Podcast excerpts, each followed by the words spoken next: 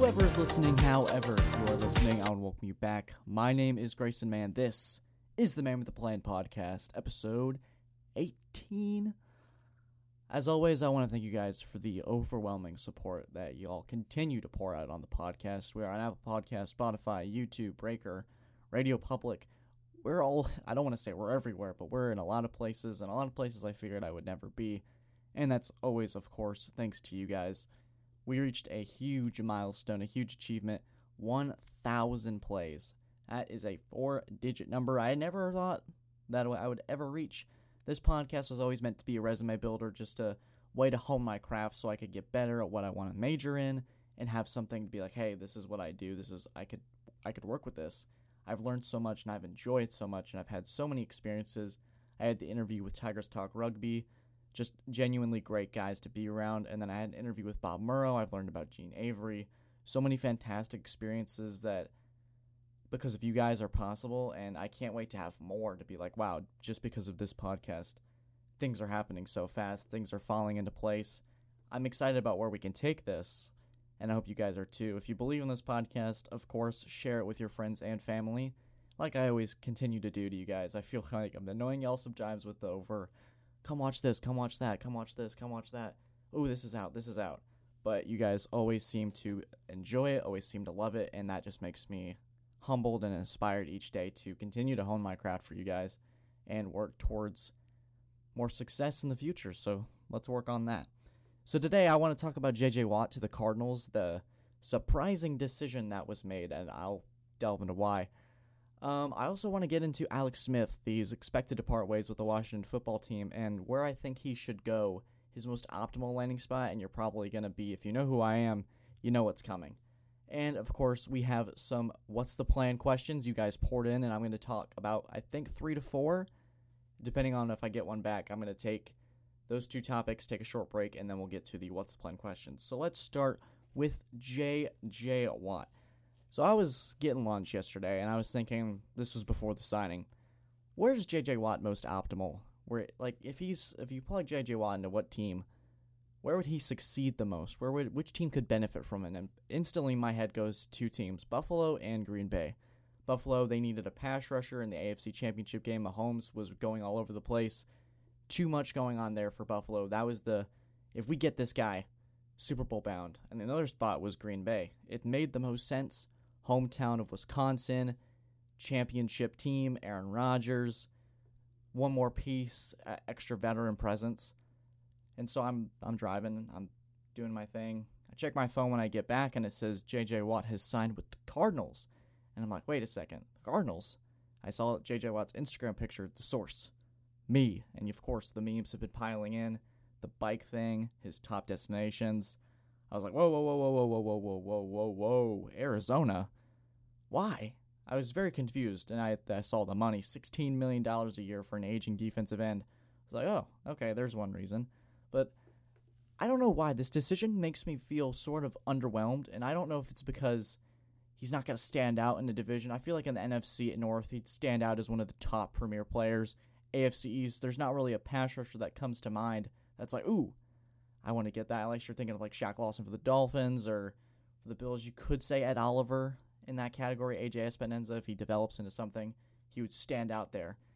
The, the NFC West is defined by pass rushers.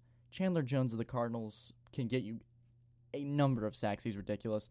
Leonard Floyd, Aaron Donald for the Rams. I mean, Aaron Donald's name speaks for itself. You have Nick Bosa, who's coming back from an ACL injury. The Seahawks have Jamal Adams. If you want to do the whole blitz boy thing, the he's always out rushing off the edge. And then they have Carlos Dunlap, who they acquired in from Cincinnati in the midseason of the 2020 NFL season during the whole trade deadline thing. So JJ Watt going to the Cardinals, I guess you're like, all right, he's gonna be Chandler Jones, Isaiah Simmons, Budda Baker, JJ Watt, team that finished eight and eight last year. Kind of felt like they started off really strong and then they kind of got figured out. To me, Arizona's like, it's kind of like the I don't want to play in the cold. I want to stay in this. It's gonna be warm weather. It's a smart decision. Cliff Cliff Cliff Kingsbury. Cliff Kingsbury is very laid back, down to earth head coach. I think for JJ Watt, especially, it's that other Houston domino that's going to fall. Hopkins, Watt, and Watson, that last bit of that big three that made Houston what they were. I guess I didn't think JJ Watt was going to sign with a team that is already three like three feet deep in a hole because you're gonna have to compete with LA, who's got Matthew Stafford now. Seattle's kind of like a mystery, a question mark, because Russell Wilson, I don't know what's going on there. I don't.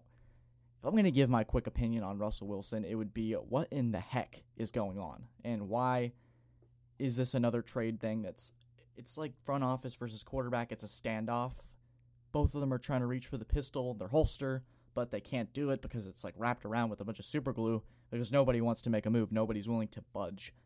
So I feel like Seattle's a big question mark right now. I don't want to talk about Russell Wilson until that's finalized or he demands a trade because I feel like it's all in the air right now because it's all internal and then you just hear reports coming in and out. And so for JJ Watt to join the Cardinals, obviously it makes Arizona a better team, but by how much?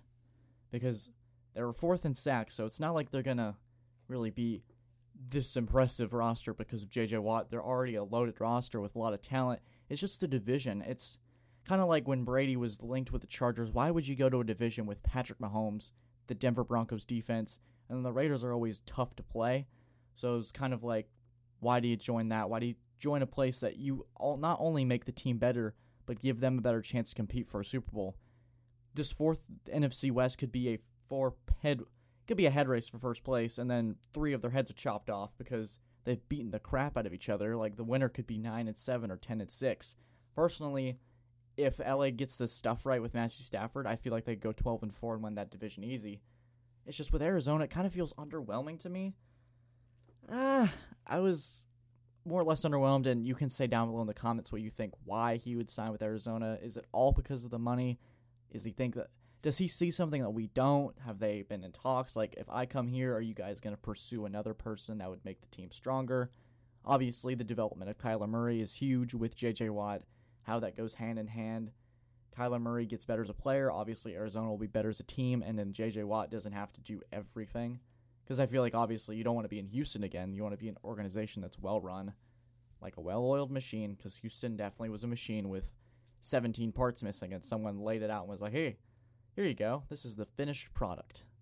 So that's kind of my thoughts on JJ Watt. We'll have more as the season progresses, how Arizona and he's going to tie into all that. So, what I really, really wanted to get into was Alex Smith. And I feel like you're going to say, Alex Smith, click off. Like, that's the most boring NFL player you could think about unless you know his story. Alex Smith is the 2020 NFL Comeback Player of the Year. Many are advocating for him to be named after the award, the Alex Smith Comeback Player of the Year, which I personally would be all for. I mean, the dude could have died. The dude could have his leg amputated. A lot of stuff could have went wrong with Alex Smith, yet he persevered and he came back to play in the NFL. I mean, this dude's loaded on money. It's not like he needed the money, needed to come back. He wanted to prove something to himself that he could play in the NFL again. And the joke I always hear is, Alex Smith, you're always holding your breath while you're watching him because the first game back, he had to play Aaron Donald. The thing with J.J. Watt. So many other pass rushers. Aaron Donald is probably the best pass rusher by far in there. And he sacked Alex Smith on like play two. And he like dove on top of him. I was like, no, no, Aaron Donald, please don't do that to Alex Smith. He's gonna break his leg again. But he was able to go five and one as a starter. To me, Alex Smith is the perfect game manager quarterback. He doesn't lose you games. He makes all the smart throws, the right decisions. He's not going to try to make something out of nothing.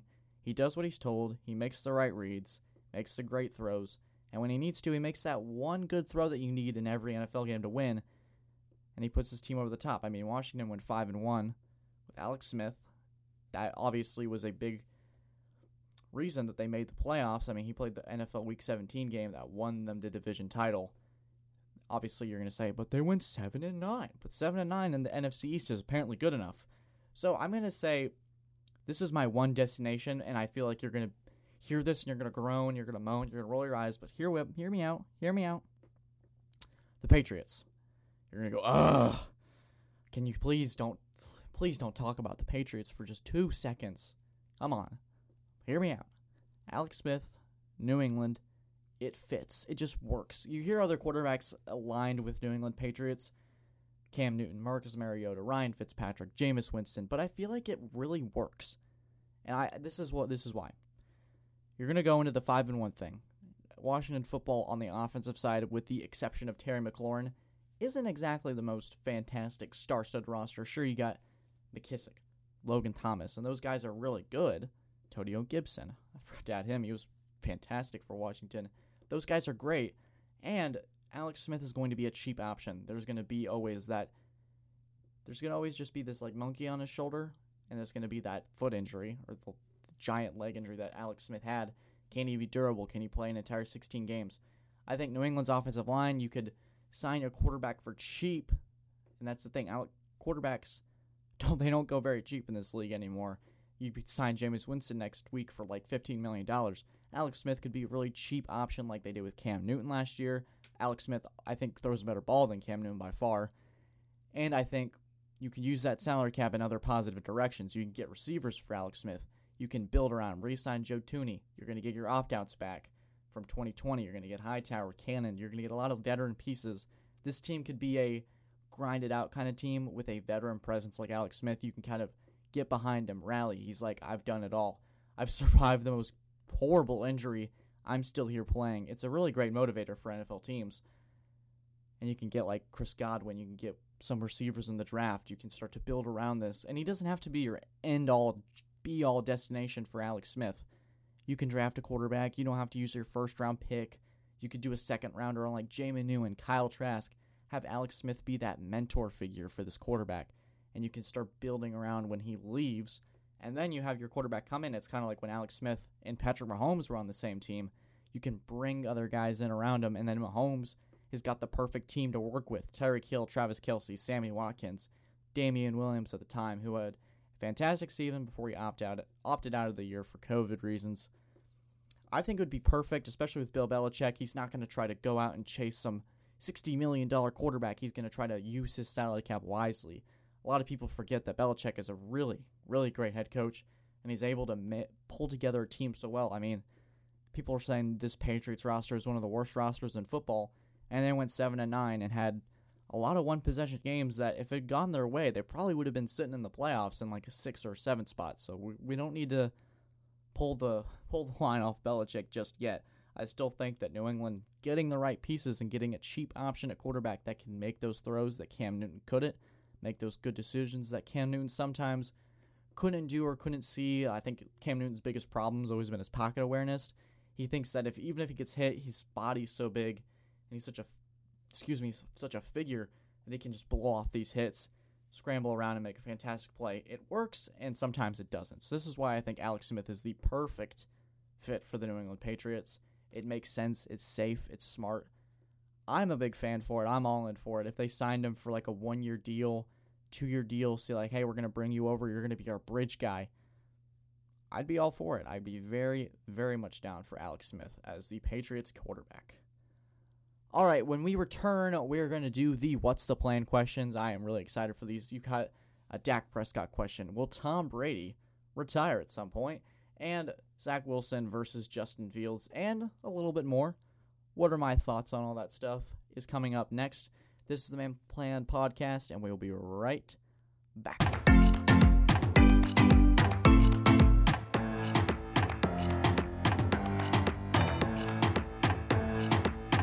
And we are back. This is the Man with Plan podcast, episode 18. It's time for the What is the Plan questions from you guys. We've got four. They range from Dak Prescott, Tom Brady, Zach Wilson and Justin Fields, and a little bit on Cam Newton.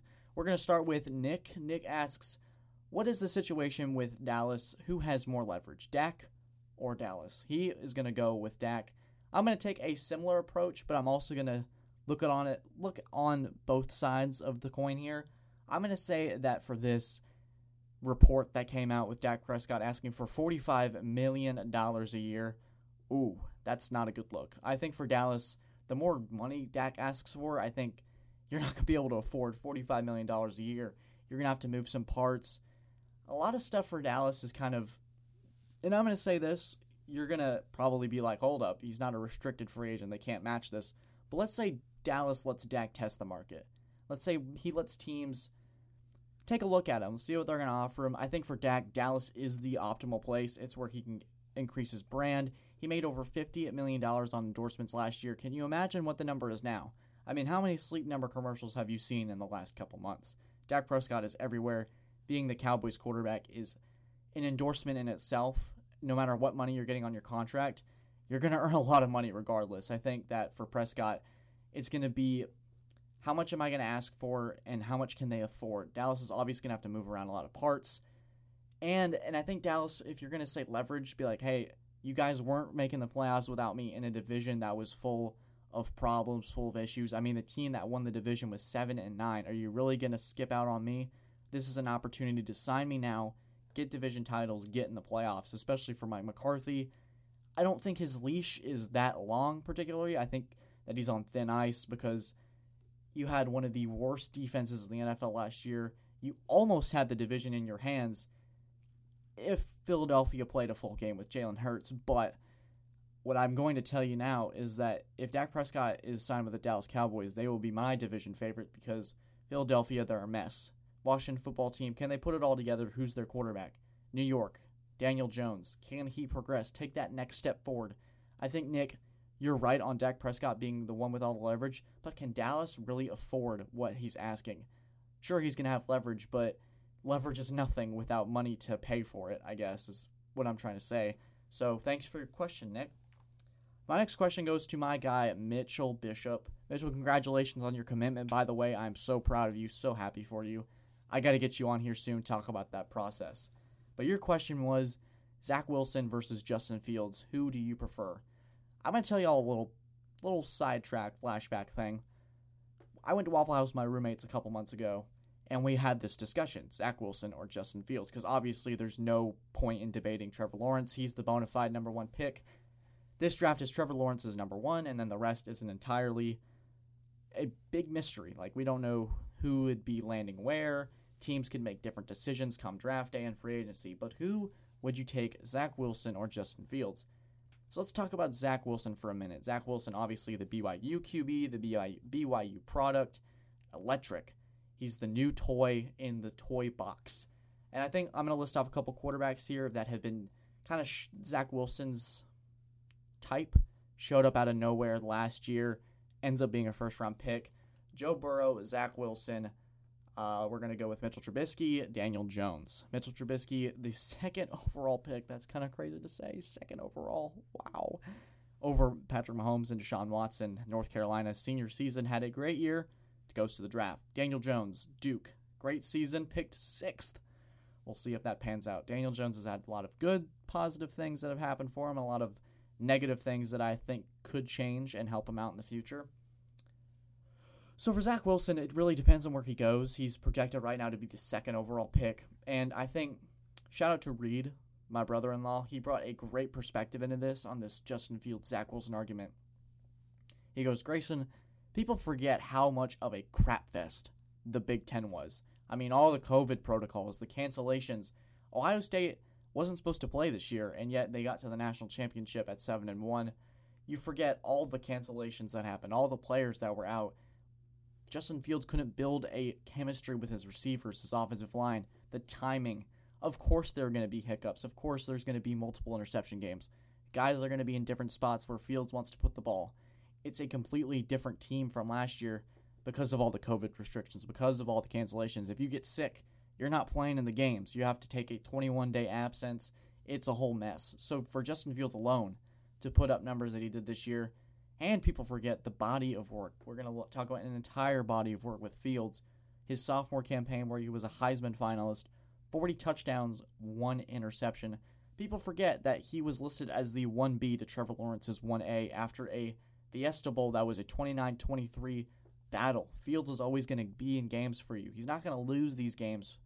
He's not going to make stupid decisions, and you're going to go, stupid decisions, but those multiple inter. We covered that. The timing, the stuff that happens. He didn't have Garrett Wilson in that Northwestern game, his top target. What happens when he has all of his guys and time to work with this stuff? Not just time in the pocket, but time to practice it out. They beat Clemson and they scored seven touchdowns. He had six of them. It's just kind of a what are you going to do here? Justin Fields wins you games. He's a winner. And obviously, you're going to point to the Ohio State quarterbacks Haskins, Cardale Jones, JT Barrett. they didn't pan out in the NFL. But Fields is, I feel, a little different. Those guys were the all the same style pocket passers, not really anything. They're not. They don't have an it factor. I feel like Fields' it factor is his toughness, because you're gonna see that he took a major shot to Skalski. A lot of people thought he was done for the game. Comes in, throws six touchdowns. Toughness. That's what NFL teams want, and NFL teams need. So to answer your question, Mitchell, I am overwhelmingly gonna take Justin Fields. I have changed my mind. I still think Zach Wilson's a fantastic prospect, but I prefer Justin Fields at this moment. The next question goes from my guy, Wesley. Wesley is the guy for Auburn football. Dude, you should start an Auburn podcast. I'm like telling you, man, that would be hilarious. He is the kind of guy that after a game, he posts his reactions. It's all raw, it's all emotional. He is the guy that's like in your face about his team because he's so passionate about it. So, he has a question about his guy, Cam Newton, the Auburn quarterback that won him a national championship. He wants to know where does Cam Newton end up? Well, Wesley, I got two spots for you a potential reunion with New England or the Washington football team. Let's start with the Washington football team. Ron Rivera, that reunion, it makes sense. And there was a lot of reports earlier in the season that Cam Newton would end up in Washington after the New England Patriots, and him kind of decided, we're going to part ways. This isn't really going to be a long term beneficial thing for either party. I think for Cam Newton, a lot of people were kind of waiting around for him to get signed because a lot of NFL teams were hesitant to pick him up, and he wanted a starting quarterback role. The Washington's perfect for it. They have Taylor Heinicke ready to take over if needed, but they need a starting guy with experience, veteran playoff experience. Cam Newton, you're going to have the arguments. He can't throw the ball, he can't drive it down the field like he used to. Yeah, some of that's there, but Cam Newton also has pieces to help him out. Antonio Gibson, he's got Terry McLaurin, Logan Thomas. They've got guys there, and they've got the championship defense to do it. It kind of mirrors the 2015 Carolina Panthers team that Rivera and Newton built that took them to a Super Bowl. Washington was a team that needed a bigger quarterback than Alex Smith to step it up, better than a game manager that can really have that elevation that Washington needs. Not saying that Alex Smith is terrible, but they kind of were on different like different perspectives on where they wanted to go because there was a report that Washington did not want Alex Smith to play at all. They felt like that would be detrimental to the team's success, and Alex Smith said, "F that, I'm doing it." Like I, I'm serious. Like he said, "quote that." I'm not actually saying "f that" on the podcast. That'd be kind of crazy. But to answer your question, Wes, I think that also New England could be a potential reunion. Let's think about this. Cam Newton has been out of the NFL for a year at the time. Gets signed with the New England Patriots. The COVID thing happens. COVID's going to play a not just like a storyline for being political and all this stuff, but like COVID really messed up a lot of guys in terms of timing. Cam Newton was given a limited offseason, no training camp, no OTAs, and a brand new team, one of the most complicated offenses in NFL history to master and they went seven and nine, and they had a couple one game possessions that flipped the script on that. They make the playoffs with Cam Newton. So say what you will about him, but he did do the best he could, and the best he could almost was the playoffs. So you put him on a team like New England, you run it back, he gets some weapons, you re-sign him for cheap because I don't feel like the, the market value on Cam Newton's going to be very high. I think there's potential there. So Wesley, to answer your question, Washington and New England are my preferred landing spots if Cam Newton is to get signed. So my final question it comes from Zainab, and I really don't know if this is a joke or not, Zainab. You can message me separately, you can text me on Snapchat or whatever. But she asked, Will Brady ever retire? To answer your question, not trying to be like funny here, but like Brady's gonna have a cybernetic arm and he's gonna be throwing footballs in the NFL like 65. It's gonna be crazy. But I think for Brady, it's always gonna be what happened with Peyton Manning. Can he take the next big hit that comes his way? Because it's gonna happen. It's football. This a sport where people get clobbered in the head, clobbered in all over the place. It happened to Peyton Manning. He took that big hit. His career, there was a timeline for him. There was a light at the end of the tunnel, and he was very close to it. Let's say Peyton Manning doesn't get hit in the neck and doesn't have to have that surgery.